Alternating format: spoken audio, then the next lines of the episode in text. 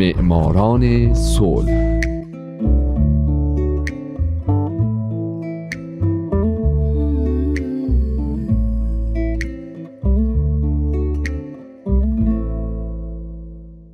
اینجا رادیو پیام دوسته و حالا نوبت می‌رسه به معماران صلح.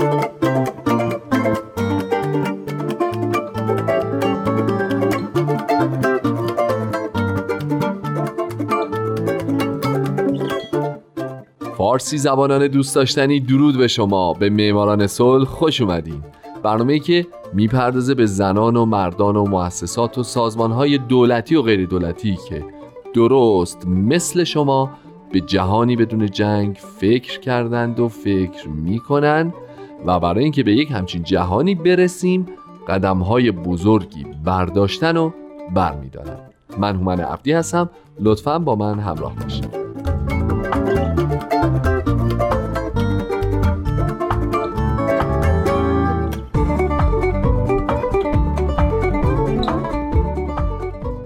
این هفته سال 2004 وانگاری موتا ماتای قسمت سوم.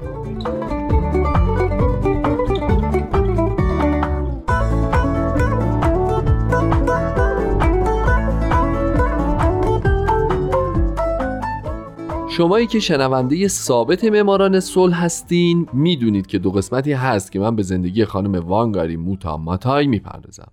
نخستین زن آفریقایی برنده جایزه نوبل صلح اولین زن شرق آفریقا که مدرک دکترای رشته آناتومی دامپزشکی گرفته و فعال سیاسی و محیط زیست. در برنامه پیش من به مشکلات زندگی ماتای مشکلات سیاسی که در کنیا باهاشون روبرو شد فعالیتاش در زمینه محیط زیست به خصوص اولین تلاشاش برای ساخت کمربند سبز در کنیا صحبت کردم و گفتم که او صلاحیتش برای شرکت در انتخابات مجلس رد شد و چون برای انتخابات از دانشگاه استفاده داده بود دانشگاه خونه که به او داده بود رو هم پس گرفت.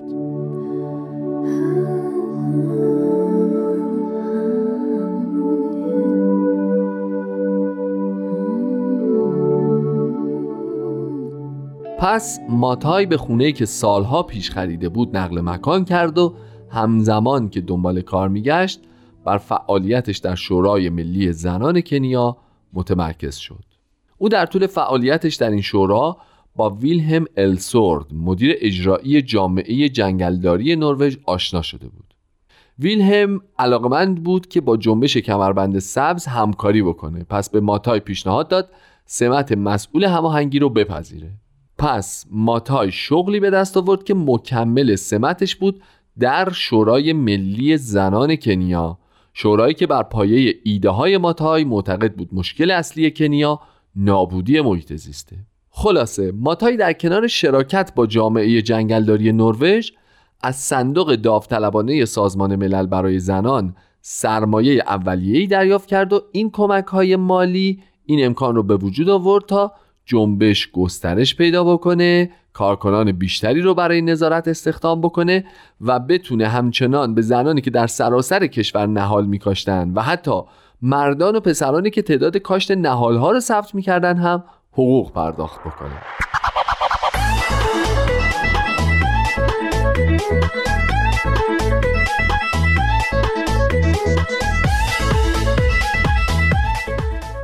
درست وقتی جنبش کمربند سبز داشت در کنیا جون می‌گرفت و گسترش پیدا می‌کرد سازمان ملل سومین کنفرانس جهانی زنان رو در نایروبی برگزار کرد و در جریان کنفرانس ماتای سمینارها و سخنرانیهایی رو ترتیب داد تا فعالیت جنبش کمربند سبز رو توضیح بده.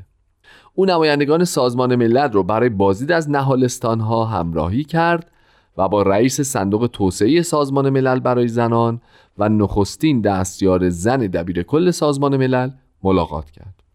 خلاصه این کنفرانس به افزایش کمک مالی به جنبش کمربند سبز کمک کرد و باعث شد جنبش حتی به خارج از کنیا هم گسترش پیدا بکنه و با همراهی و کمک سازمان ملل متحد جنبش به سراسر آفریقا نفوذ پیدا کرد و به تأسیس شبکه کمربند سبز پان افریقا تبدیل شد طی سه سال بعد 45 نماینده از 15 کشور آفریقایی به کنیا سفر کردند تا چگونگی راه اندازی برنامه های مشابه در کشورهای خودشون رو برای مقابله با بیابانزایی، جنگل زدایی، بحران آب و گرسنگی در مناطق روستایی یاد بگیرن.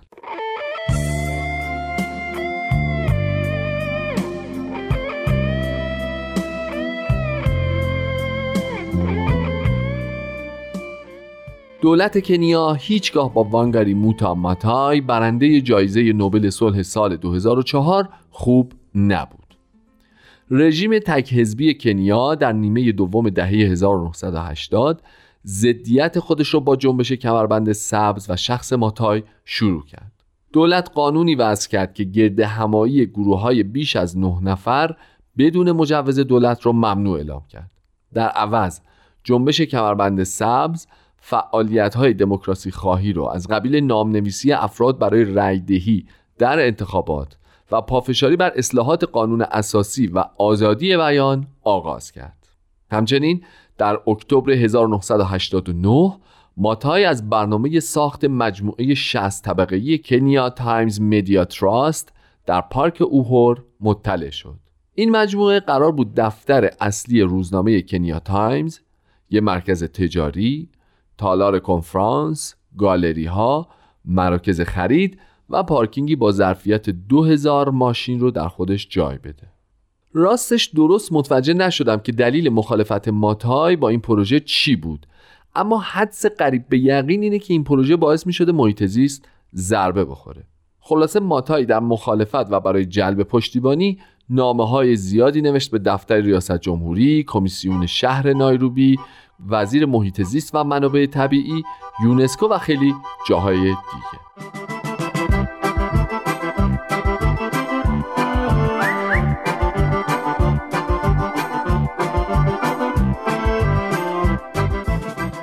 دولت از این نام نگاری ها به شدت عصبانی شد و مقابله به مثل کرد دولت در رسانه ها ماتای رو زنی دیوونه خوند و اعلام کرد که از این پروژه که پروژه بسیار با شکوه و زیباست تنها تعداد انگشت شماری نادان می‌تونن چشم پوشی بکنن. همچنین پارلمان اقدامات ماتای رو غیرقابل قبول خوند جنبش کمربند سبز رو سازمانی ساختگی و اعضای اون رو دسته زنان مطلقه خطاب کرد. علا رقم اعتراضات ماتای بالاخره ساخت مجموعه در نوامبر 1989 کلید خورد. ماتای از طریق دادگاه هم نتونست جلوی پروژه رو بگیره و حتی رئیس جمهور در توهینی آشکار کسانی که مخالف پروژه بودن رو به کسانی تشبیه کرد که در مغزشون کرم هست. رئیس جمهور موا در حین یک سخنرانی به ماتای پیشنهاد داد زن شایسته ای در فرهنگ آفریقایی باشه به مردها احترام بذاره و ساکت باشه. دولت همچنین به زور دفتر کار ماتای رو تخلیه کرد و لاجرم جنبش کمربند سبز به خونه ماتای منتقل شد اما دولت همچنان دست بردار نبود و به بهانه حسابرسی سعی کرد جنبش رو تعطیل بکنه و علیرغم همه اعتراضات سرمایه گذاران خارجی در ژانویه 1990 این پروژه رو لغو کردند.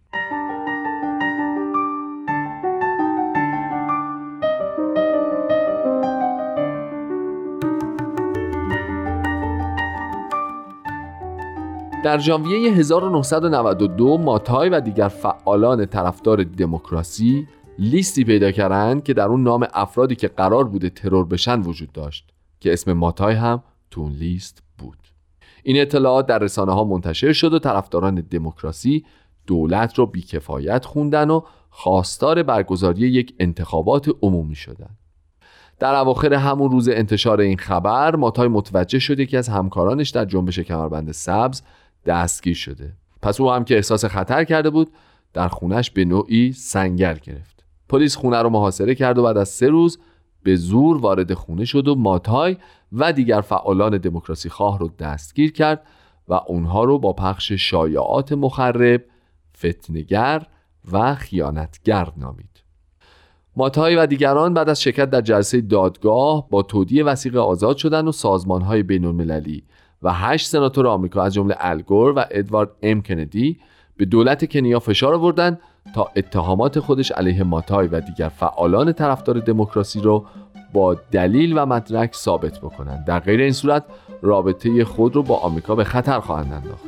این تهدیدها ثمر بخش بود و در نوامبر 1992 دولت کنیا به اتهامات خاتمه